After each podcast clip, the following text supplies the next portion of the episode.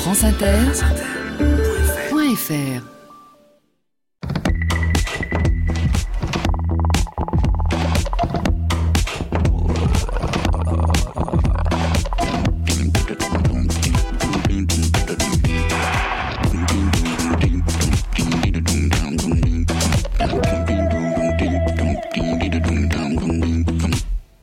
Bonjour à tous.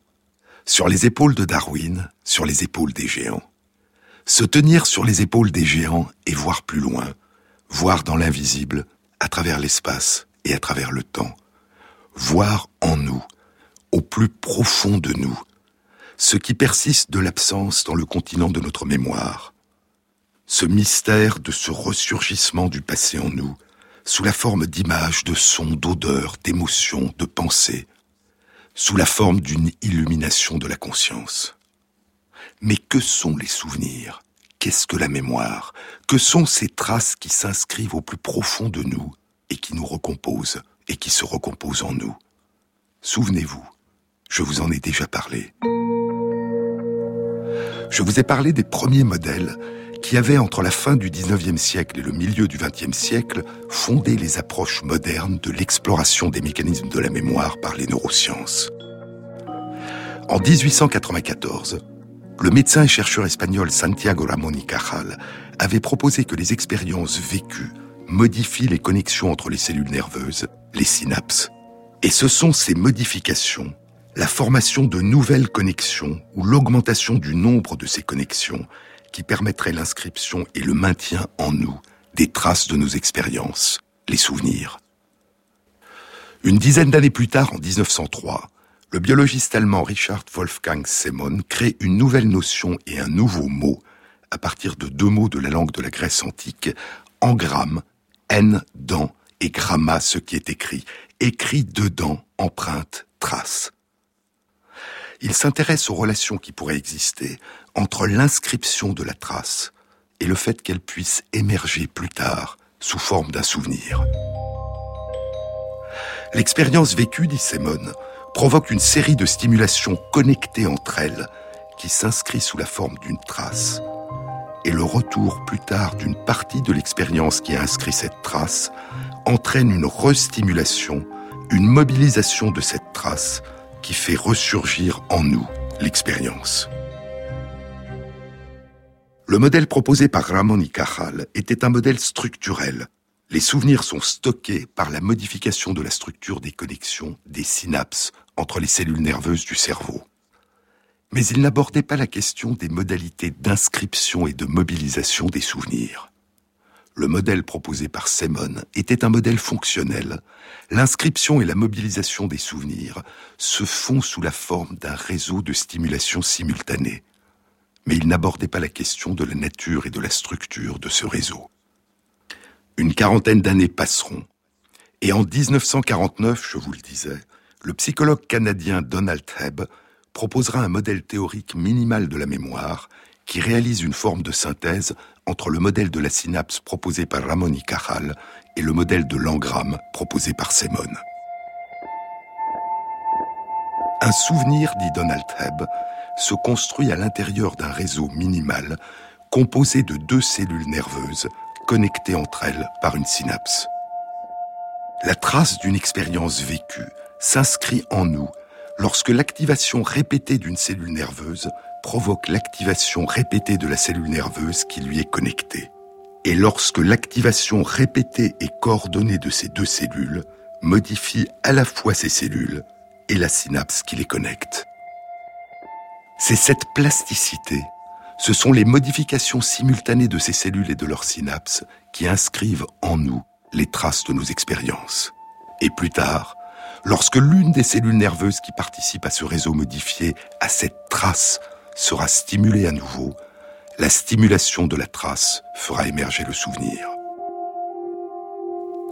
Mais où et comment s'inscrivent ces traces? Comment deviennent-elles durables? Et quelle est la différence entre les mécanismes qui permettent l'inscription des traces dans notre mémoire procédurale, implicite, automatique, qui devient inconsciente, et les mécanismes qui permettent l'inscription de ces traces dans la mémoire explicite, déclarative, d'où émergent les souvenirs conscients qui constitue notre connaissance du monde et des expériences que nous avons vécues. Au milieu des années 1950, l'étude d'un patient révélera qu'une petite région, située dans les profondeurs de notre cerveau, une petite région qui a la forme d'un petit cheval des mers, l'hippocampe, joue un rôle essentiel dans la mémorisation des souvenirs conscients qui deviendront durables. Ce patient était atteint d'une forme d'épilepsie très sévère et il avait subi un traitement par une intervention chirurgicale qui avait retiré son hippocampe. Ce jeune homme avait conservé la plupart de ses souvenirs anciens, qui s'étaient inscrits dans sa mémoire avant l'intervention chirurgicale, mais il avait perdu la capacité à inscrire dans sa mémoire des souvenirs nouveaux, conscients. Les souvenirs anciens semblaient s'être inscrits hors de l'hippocampe, dans d'autres régions du cerveau. Mais l'hippocampe semblait être indispensable à l'inscription des traces qui deviendront des souvenirs conscients durables.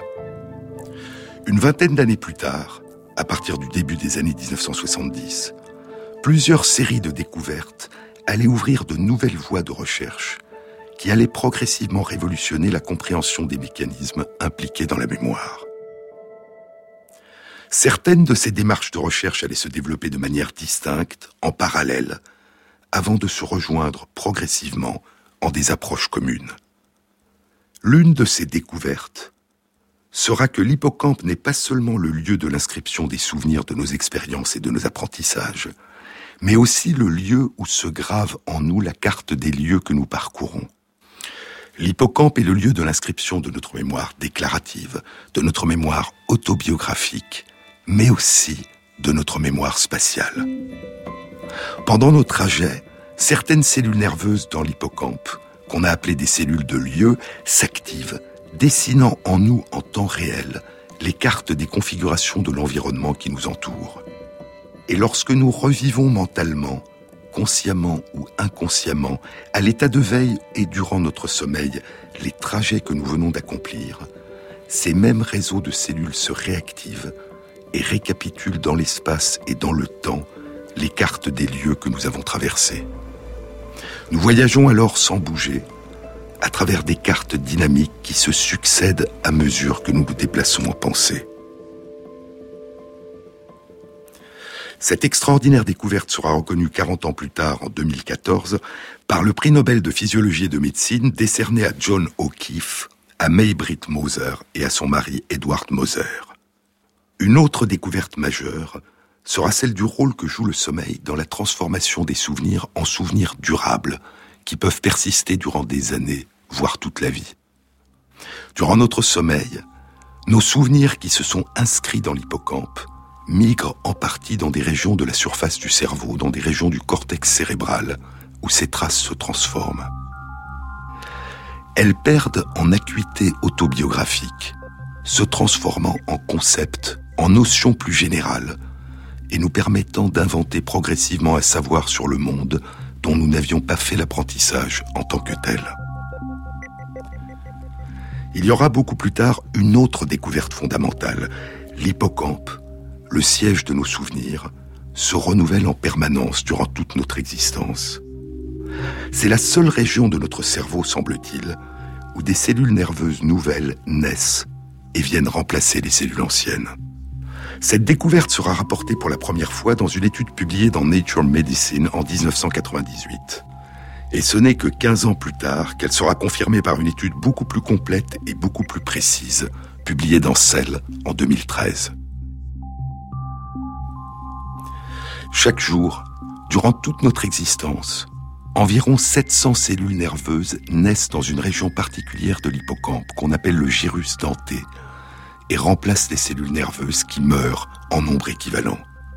Chaque année, Près de 2% des cellules nerveuses de cette région de l'hippocampe sont remplacées par des cellules nouvelles, environ 250 000 cellules par an. Et cette plasticité, ce renouvellement et ce rajeunissement permanent d'une portion de notre cerveau jouent un rôle important dans nos capacités d'apprentissage et dans notre mémoire. Mais c'est une autre histoire, et nous allons remonter le temps. Durant les années 1960, une autre aventure avait débuté à la recherche des mécanismes qui permettent au souvenir de s'inscrire en nous de manière durable. Une aventure à la recherche des mystères de la mémoire sur les traces de Ramon y de Simon et de Donald Hebb. Elle avait été entreprise par Eric Kandel. Quand il reçoit en l'an 2000 le prix Nobel de physiologie et de médecine, il a 71 ans.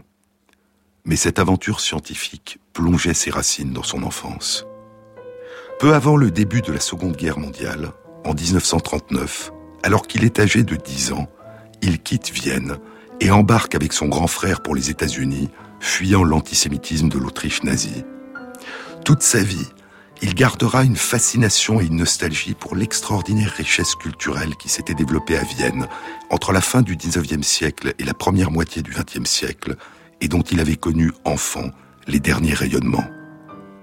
70 ans après sa fuite de Vienne, en 2012, à l'âge de 82 ans, il publiera un très beau livre, non traduit en français.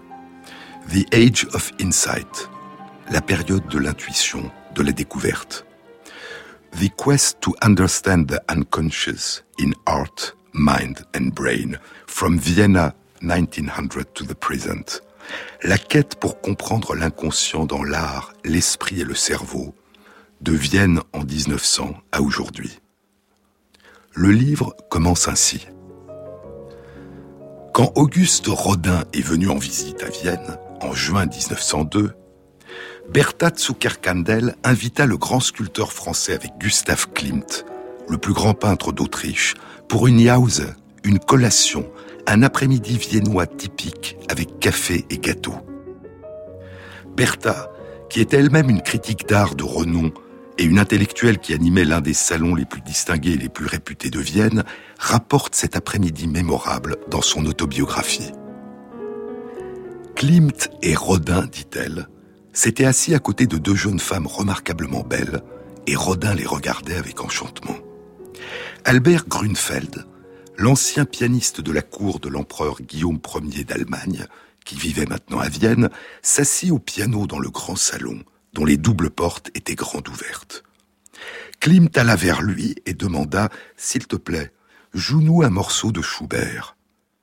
Et Grunfeld, son cigare à la bouche, joua des mélodies rêveuses qui flottèrent et restèrent suspendues dans l'air avec la fumée de son cigare. Rodin se pencha vers Klimt et dit Je n'ai jamais auparavant connu une telle atmosphère. Votre fresque tragique et splendide de Beethoven, la frise Beethoven, et votre exposition inoubliable, pareille à un temple, et maintenant ce jardin, ces femmes, cette musique, et tout autour, toute cette joie, toute cette gaieté enfantine. Quelle est la raison de tout cela? Et Klimt hocha lentement sa belle tête et ne répondit que par un seul mot, l'Autriche.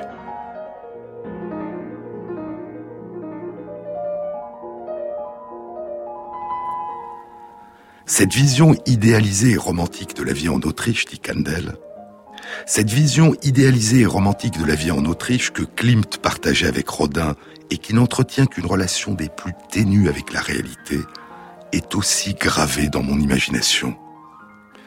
J'ai été forcé de quitter Vienne alors que j'étais enfant, mais la vie intellectuelle de la Vienne du tournant du XXe siècle est dans mon sang, et mon cœur y bat les trois quarts du temps. Ce livre est un produit de ma fascination pour l'histoire intellectuelle de Vienne entre 1890 et 1918, et de mon intérêt pour l'art moderne autrichien, la psychanalyse, l'histoire de l'art et les neurosciences auxquelles j'ai consacré ma vie de chercheur.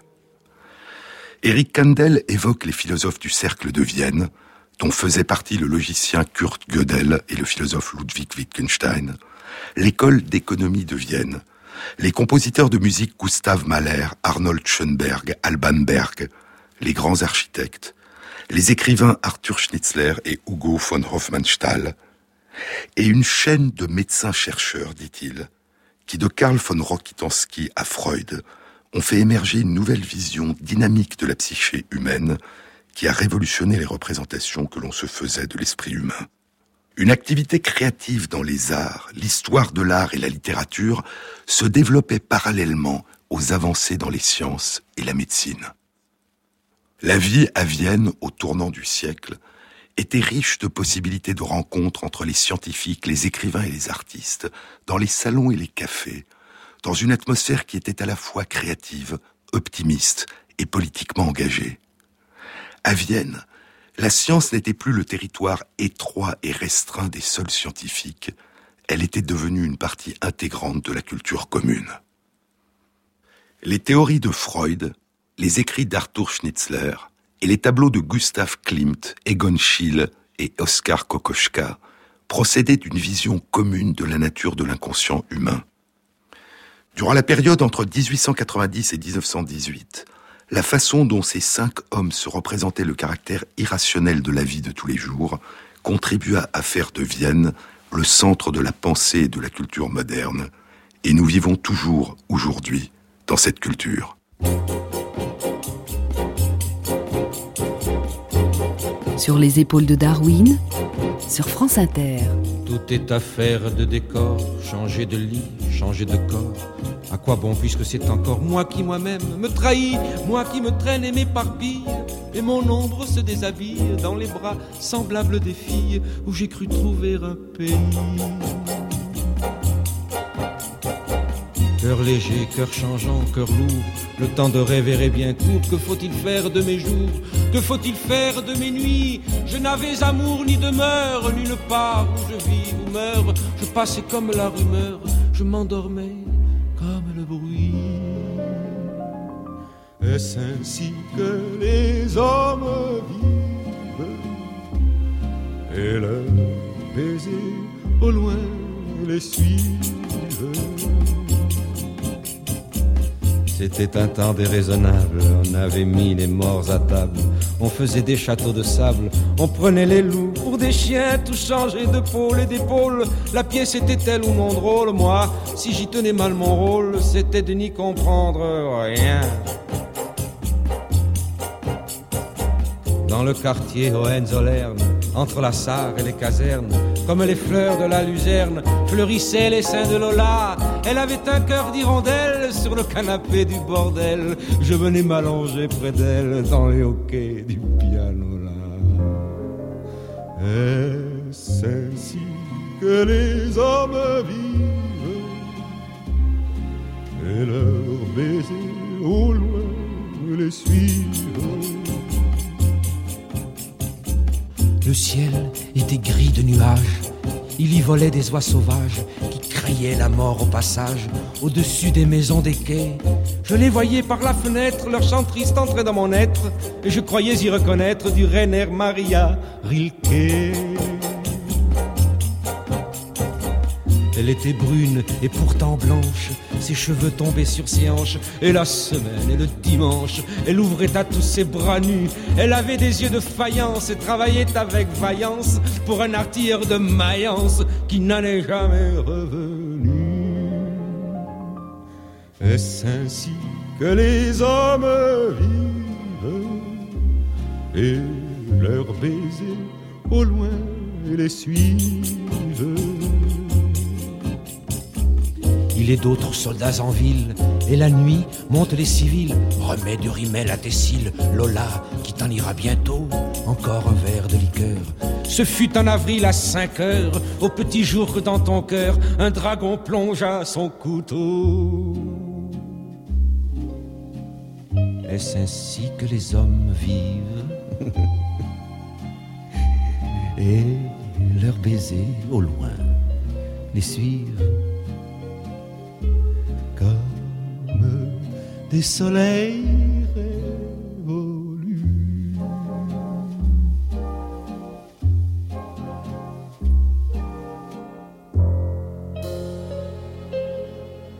Jean-Claude Amezen.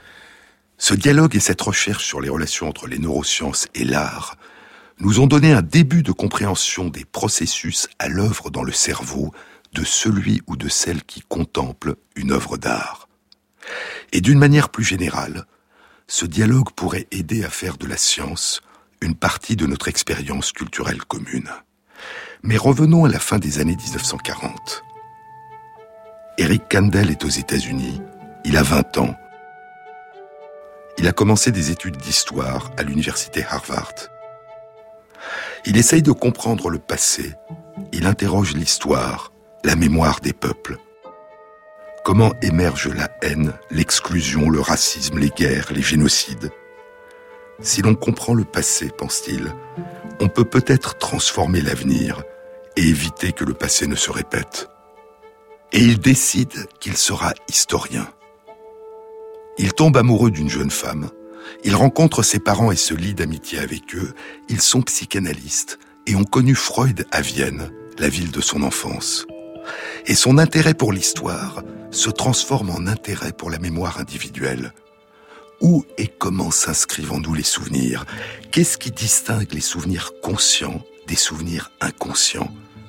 Et il décide qu'il ne sera pas historien, mais psychanalyste. Pour devenir psychanalyste à cette époque aux États-Unis, il faut être psychiatre, c'est-à-dire médecin. Et il décide alors de commencer des études de médecine. Puis, vers la fin de ses études de médecine, il commence à se passionner pour la neurobiologie. Ce n'est pas la psychanalyse, pense-t-il, ce n'est pas l'analyse des souvenirs subjectifs qui peut révéler les secrets de l'inscription en nous des souvenirs, c'est l'étude du cerveau et il décide de devenir neurobiologiste. À la fin des années 1950, je vous le disais, des études indiquent que l'hippocampe est indispensable à la mémorisation, à l'inscription en nous des souvenirs qui deviendront durables. Et Kandel commence à étudier l'hippocampe. Mais il se dit que le cerveau humain, avec ses 100 milliards de cellules nerveuses et ses millions de milliards de connexions entre les cellules nerveuses, il se dit que le cerveau humain, et même le cerveau de la souris, sont beaucoup trop complexes pour permettre de découvrir les mécanismes fondamentaux impliqués dans la mémoire. Il commence à être convaincu qu'il faudrait un modèle plus simple pour espérer pouvoir résoudre ce problème expérimentalement. Et comme souvent en biologie, ce que l'on considère comme un modèle plus simple, c'est un de nos très lointains cousins, un être vivant dont les ancêtres se sont depuis longtemps séparés des nôtres et qui ont suivi des chemins divergents au long de l'évolution. Kandel choisira un animal dont les derniers ancêtres communs aux nôtres vivaient probablement il y a plusieurs centaines de millions d'années. Un mollusque, l'aplysie, qu'on appelle aussi la limace de mer ou le lièvre de mer. Le lièvre de mer a une trentaine de centimètres de long et une particularité le nombre de ces cellules nerveuses est très réduit par rapport au nombre des nôtres, une vingtaine de milliers au lieu d'une centaine de milliards, et certaines de ces cellules nerveuses ont une taille de plus d'un millimètre et sont donc visibles à l'œil nu. Le lièvre de mer est capable de nombreuses réponses à des stimulations particulières, des réactions de fuite, une rétraction de certains organes lorsqu'on le touche, un jet d'encre s'il perçoit un danger et ces comportements peuvent être modifiés par des apprentissages. Certaines modifications apprises ne persistent pas longtemps. Les souvenirs se sont inscrits dans la mémoire à court terme. D'autres modifications persistent au contraire longtemps. Les souvenirs se sont inscrits dans la mémoire durable. Et Kandel découvrira les mécanismes cellulaires et moléculaires qui sous-tendent ces deux formes différentes de mémoire chez le lièvre de mer. Il découvrira que la mémoire à court terme est dû à un simple renforcement transitoire des connexions, des synapses entre certaines cellules nerveuses. Et il découvrira que la mémoire durable est due à des modifications d'une autre nature.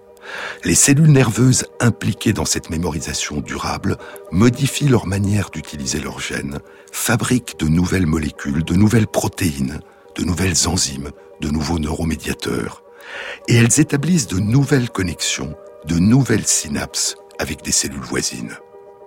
Et ces modifications sont durables. Ce qui semble distinguer fondamentalement la mémoire à court terme de la mémoire durable, c'est que la première est un renforcement des réseaux de connexion préexistants entre les cellules nerveuses, alors que la mémoire durable dépend de la création de nouveaux réseaux, de nouveaux circuits et de modification des cellules qui les composent, une création durable de nouveautés. Ce qui est vrai pour la bactérie est vrai pour l'éléphant, disait Jacques Monod. Et Kandel montrera que les mécanismes fondamentaux de mémorisation qu'il avait découverts chez le lièvre de mer opèrent aussi chez les mammifères et chez nous. Notre cerveau se modifie, nous nous modifions, à mesure que s'inscrivent en nous des souvenirs durables. Mais il y a un an, en 2015, une étude allait en partie remettre en question l'apparente simplicité de ce modèle.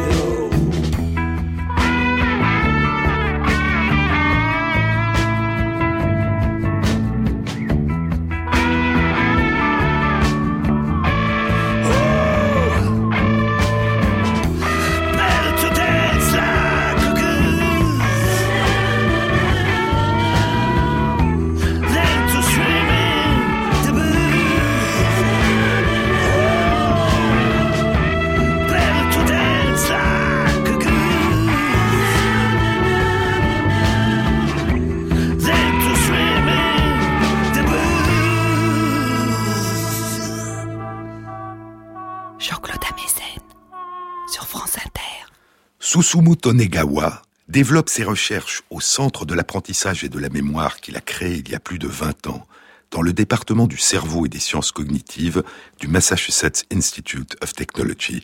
Il a 76 ans. Il y a 29 ans, en 1987, il a obtenu le prix Nobel de physiologie et de médecine pour ses découvertes en immunologie, l'étude du fonctionnement de l'organe qui nous protège contre les bactéries, les virus et les parasites. Puis, il s'est engagé dans les recherches en neurosciences. Il a suivi un chemin semblable à celui de Gerald Edelman, de dix ans son aîné, qui nous a quittés il y a un an. Après avoir reçu le prix Nobel de physiologie et de médecine en 1972 pour ses découvertes en immunologie, Edelman s'était engagé dans les recherches en neurosciences, des recherches sur la conscience. Tonegawa, lui, s'était engagé dans des recherches sur la mémoire. Depuis le début des années 2000, des recherches chez la souris ont permis de visualiser dans l'hippocampe les cellules qui s'activent lors de l'inscription de la trace d'un apprentissage. Mais s'agit-il vraiment de la trace du souvenir? Est-ce que la mobilisation de cette trace suffirait à faire surgir le souvenir? Il y a quatre ans, en 2012, Tonegawa et ses collègues publiaient dans Nature une étude qui apportait pour la première fois la réponse. L'activation directe, artificielle dans l'hippocampe du réseau de cellules nerveuses qui s'est modifié lors d'un apprentissage suffit à provoquer chez la souris le même comportement que celui qu'elle adopte quand elle se souvient de son apprentissage, quand elle revoit le lieu où elle a réalisé son apprentissage. En d'autres termes, il suffit d'activer le réseau de cellules nerveuses qui s'est modifié en inscrivant la trace pour faire immédiatement émerger le souvenir. Le souvenir surgit alors, en dehors de tout contexte, à l'endroit et au moment où les chercheurs réactivent artificiellement la trace dans l'hippocampe. Trois ans plus tard, à la fin mai 2015, Susumu Tonegawa et ses collègues publiaient dans Science une découverte beaucoup plus surprenante. Les travaux d'Eric Kandel, qui avaient été confirmés par de très nombreux autres chercheurs, avaient indiqué que l'inscription d'un souvenir dans la mémoire durable nécessite d'une part une fabrication de protéines nouvelles par les cellules nerveuses, et d'autre part non seulement un renforcement, mais une modification des connexions des synapses entre les cellules de l'hippocampe qui inscrivent en elles la trace de l'apprentissage. La preuve était la suivante. Lorsqu'on administre à une souris, lors de son apprentissage ou juste après l'apprentissage, des produits chimiques qui empêchent transitoirement ces cellules de fabriquer de nouvelles protéines et de modifier leurs connexions, la souris, le lendemain, ne se souvient pas de son apprentissage. Lorsqu'elle revient sur le lieu où elle a réalisé la veille son apprentissage, son comportement est le même que celui d'une souris qui n'a jamais réalisé cet apprentissage. Et cette amnésie est sélective. Elle ne concerne que ce qu'elle avait appris au moment où lui avait administré les produits chimiques qui bloquent la fabrication de protéines nouvelles. Ses autres souvenirs sont intacts. L'interprétation de ces études avait donc été la suivante. Pour qu'un souvenir s'inscrive dans la mémoire durable, il faut que les cellules nerveuses qui ont été activées par l'apprentissage fabriquent de nouvelles protéines et modifient leurs connexions. Sinon, le souvenir s'efface rapidement. Tonegawa et ses collègues ont refait la même expérience. Ils ont fait réaliser à des souris un apprentissage, et à la fin de l'apprentissage, ils ont administré aux souris des produits chimiques qui bloquaient transitoirement la capacité de leurs cellules à fabriquer de nouvelles protéines. Comme attendu, dans l'hippocampe, les cellules nerveuses du réseau qui ont été activées par l'apprentissage et ont inscrit la trace de cet apprentissage n'ont pas modifié leur connexion. C'était la signature d'un souvenir non durable qui allait rapidement s'effacer. Et comme attendu, le lendemain, quand les souris ont été remises dans le même environnement que celui où elles avaient réalisé leur apprentissage, elles se sont comportées comme si elles n'avaient rien appris. Elles semblaient être devenues amnésiques pour cet apprentissage. Le souvenir semblait avoir disparu.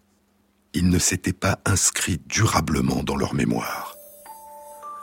Mais lorsque les chercheurs ont artificiellement activé les cellules de l'hippocampe qui faisaient partie de la trace qui s'était initialement activée lors de l'apprentissage, les souris apparemment amnésiques ont adopté le même comportement que celui qu'elles avaient appris. Les souris ont retrouvé la mémoire.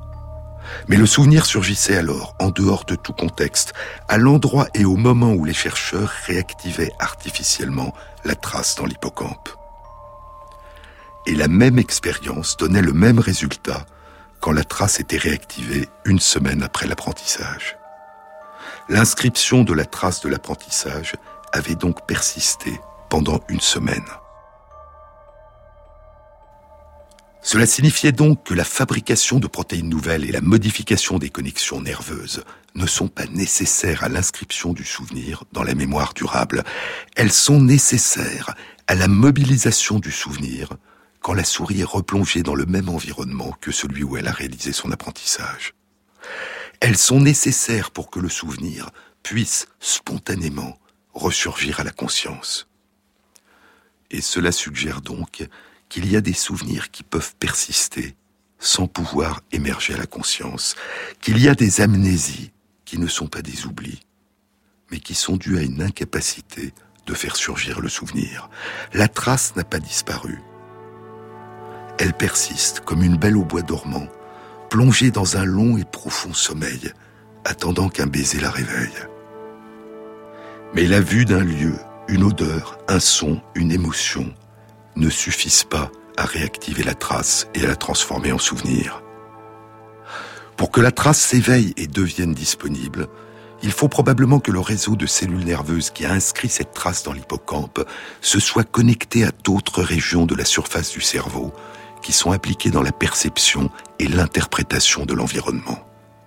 Alors, l'activation de certaines régions du cerveau par une image, la vue d'un lieu, un son, une odeur, une émotion qui ressemble à l'expérience initialement vécue et dont la trace s'est inscrite dans l'hippocampe, alors l'activation de ces régions du cerveau pourra, en se propageant dans l'hippocampe, réactiver cette trace et faire émerger le souvenir. Sinon, la trace est présente, mais reste inaccessible. Combien de temps peut-elle persister ainsi, au-delà d'une semaine? On ne le sait pas. Le sommeil est-il indispensable à l'inscription de la trace dans la mémoire durable ou est-il indispensable à la réactivation ultérieure de la trace, à l'émergence du souvenir? L'étude ne le dit pas. Mais cette découverte indique que ne pas être capable de se souvenir ne signifie pas obligatoirement que soit absente en soi l'empreinte de ce qu'on a vécu. Mais pour mettre en évidence cette dissociation entre persistance de la trace et incapacité à mobiliser le souvenir, les chercheurs avaient utilisé une situation artificielle, un traitement par des produits chimiques qui bloquent la capacité des cellules nerveuses à fabriquer de nouvelles protéines. Cette dissociation pourrait-elle aussi survenir en l'absence de tels traitements artificiels? Il y a moins de trois mois, à la fin mars 2016, dans une étude publiée dans Nature, Susumu Negawa et ses collègues apportaient une réponse surprenante à cette question.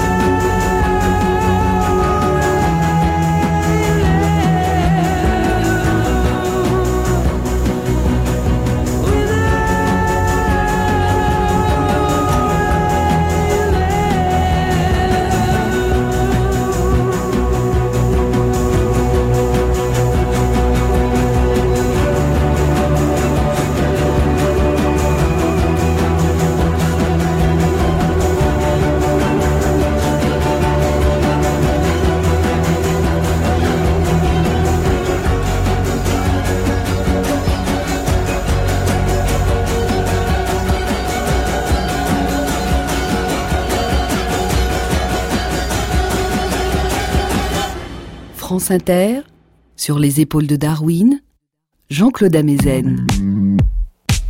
À son début, la maladie d'Alzheimer se manifeste par une atteinte de l'hippocampe et par une incapacité croissante à inscrire les expériences vécues dans notre mémoire durable. Au début, ce ne sont pas les souvenirs anciens qui s'effacent, mais les traces de nos nouvelles expériences qui s'inscrivent plus difficilement et plus rarement dans notre mémoire durable. Cela ne veut pas dire qu'avoir une difficulté à se souvenir signifie que l'on a cette maladie. Il y a beaucoup d'autres causes, le stress, la dépression. Mais quand il y a une maladie d'Alzheimer, c'est ainsi le plus souvent qu'elle débute. Il existe plusieurs modèles de la maladie d'Alzheimer chez la souris. Aucun de ces modèles n'est strictement semblable à la maladie telle qu'elle se développe chez une personne, mais il y a de grandes ressemblances, et notamment au début, avant toute lésion détectable, cette incapacité croissante à inscrire dans la mémoire durable des traces des expériences vécues et des apprentissages.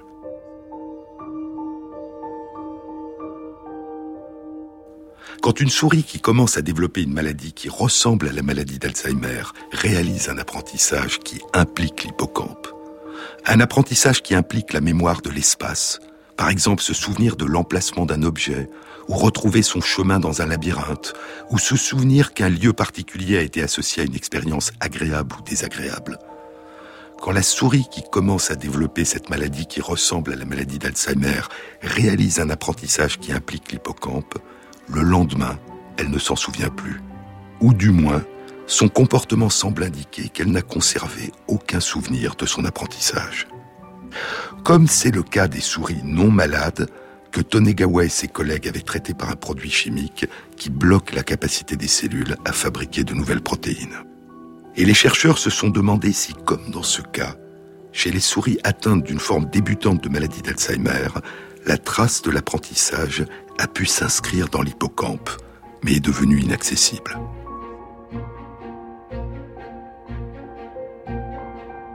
Ils ont d'abord constaté que la trace s'était bien inscrite lors de l'apprentissage, mais sans aucune modification des connexions entre les cellules. Et une semaine après l'apprentissage, ils ont artificiellement stimulé la trace dans l'hippocampe et les souris se sont souvenues. La trace de l'apprentissage s'était inscrite et avait persisté dans l'hippocampe. Mais le souvenir dormait. Être replacé dans le lieu de l'apprentissage, revoir le même lieu, ne pouvait faire surgir le souvenir. Le souvenir était déconnecté de toute perception de l'environnement. Il semblait déconnecté des régions du cerveau qui sont impliquées dans la perception de l'environnement et qui viennent restimuler la trace dans l'hippocampe. Revoir le lieu ne mobilisait pas le souvenir, seule l'activation directe de la trace dans l'hippocampe avait le pouvoir de le faire ressurgir. Et il surgissait alors en dehors de tout contexte, à l'endroit et au moment même où les chercheurs réactivaient artificiellement la trace dans l'hippocampe. Le lendemain, lorsque la souris était replacée sur le lieu de son apprentissage, elle ne se souvenait toujours pas. Alors, Tonegawa et ses collègues se sont posé la question suivante.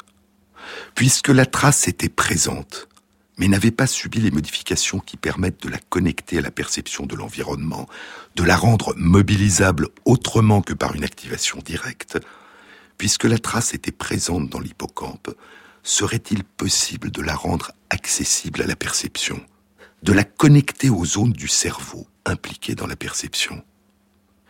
Les chercheurs ont décidé de stimuler les connexions, les synapses, situées en amont de la trace dans l'hippocampe le cortex entorhinal est la région de la surface du cerveau qui est directement reliée à l'hippocampe. C'est par cette région que les activations des autres régions de la surface du cerveau, du cortex cérébral, se transmettent à l'hippocampe. Trois jours après l'apprentissage, les chercheurs ont stimulé de manière répétée les synapses qui relient les cellules nerveuses du cortex entorhinal au réseau de cellules de l'hippocampe qui avait inscrit la trace de l'apprentissage. Et trois jours plus tard, c'est-à-dire six jours après l'apprentissage, les souris, replacées dans le lieu de leur apprentissage, s'en sont souvenues. Ainsi, Chez ces souris atteintes d'un début d'une forme de maladie d'Alzheimer, la trace de l'apprentissage s'inscrit de manière durable dans l'hippocampe. Mais l'absence de modification de la structure des synapses entre les cellules qui composent ce réseau et celles qui composent le cortex entorhinal fait que cette trace dort, déconnectée du reste du cerveau, à l'intérieur de l'hippocampe. L'activation des régions du cortex cérébral induite par la vue ou par l'odeur ne peut aller mobiliser cette trace dans l'hippocampe et faire surgir le souvenir. Combien d'empreintes des expériences vécues s'inscrivent-elles ainsi dans l'hippocampe sans pouvoir ressurgir sous la forme de souvenirs? Et combien de temps peuvent-elles persister au-delà d'une semaine? On ne le sait pas. Mais si ce que révèle cette étude chez la souris est vrai aussi pour nous, alors cela signifierait que durant les premiers stades de la maladie d'Alzheimer, les souvenirs s'inscrivent et persistent en nous, mais sans pouvoir ressurgir. Les souvenirs dorment, isolés de la conscience. Ne pas se souvenir dans ce cas signifierait être devenu incapable de convoquer ces souvenirs. Pourrait-on les éveiller? Pourrait-on les faire ressurgir? Personne ne le sait. Mais les travaux de Tonegawa et de ses collègues ont bouleversé l'idée que l'on se faisait des mécanismes appliqués dans l'inscription des souvenirs dans la mémoire durable. Ce que l'on avait interprété depuis plus de 40 ans comme des étapes nécessaires à l'inscription durable des traces. L'utilisation par les cellules nerveuses de certains gènes, la fabrication de nouvelles protéines et l'émergence de connexions nouvelles, de synapses nouvelles. Toutes ces modifications semblent ne pas être nécessaires à l'inscription durable des souvenirs dans l'hippocampe.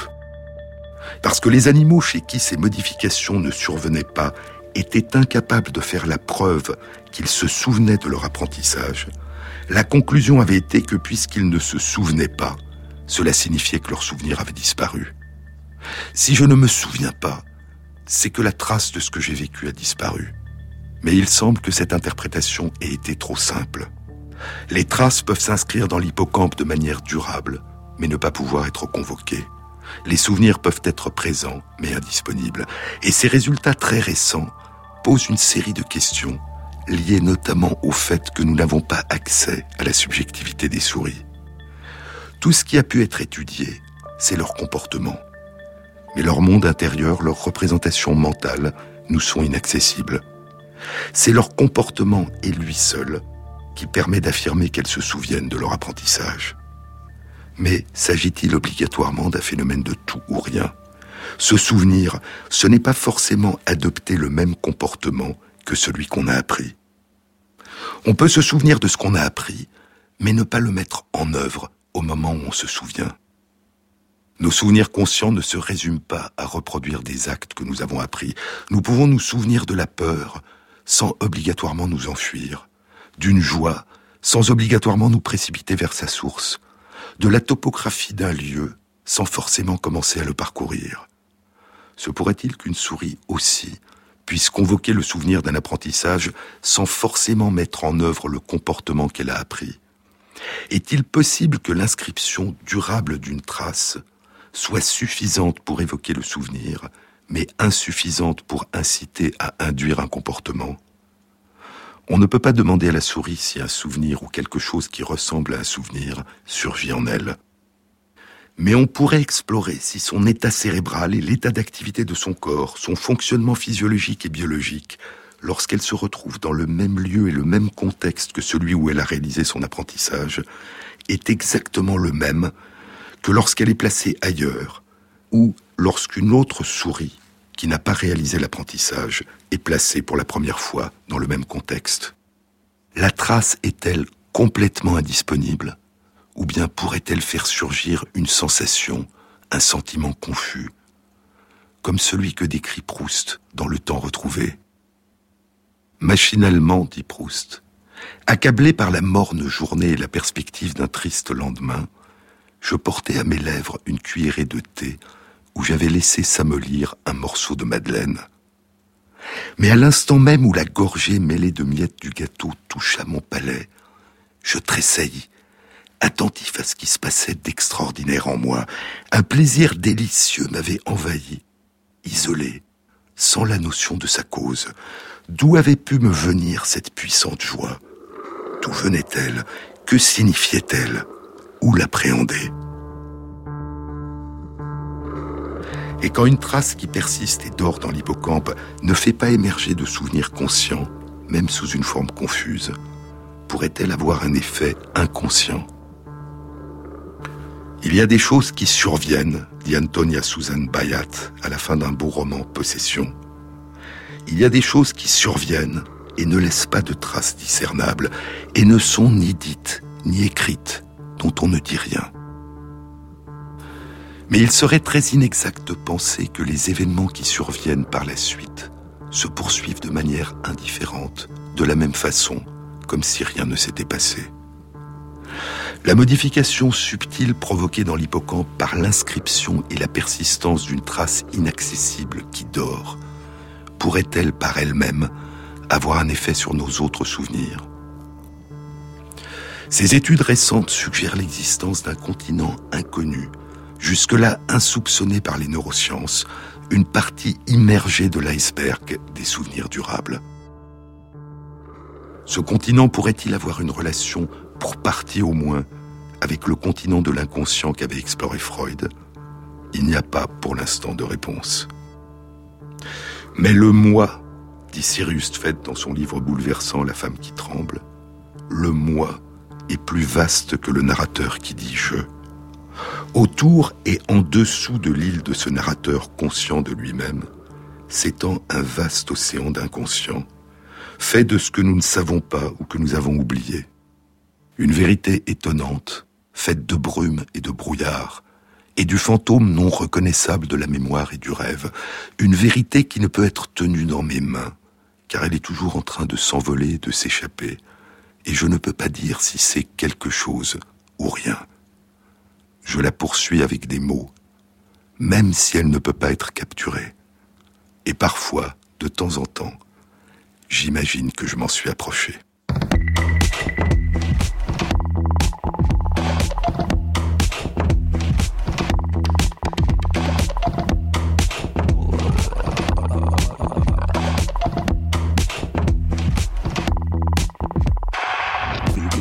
Cette émission a été réalisée par Christophe Imbert avec à la prise de son Alice Berger, au mixage Anne-Laure Cochet et Jean-Baptiste Audibert pour le choix des chansons. Et merci à Christophe Magère qui met en ligne sur la page de l'émission les références aux articles scientifiques et aux livres dont je vous ai parlé. Bon week-end à tous. À samedi prochain.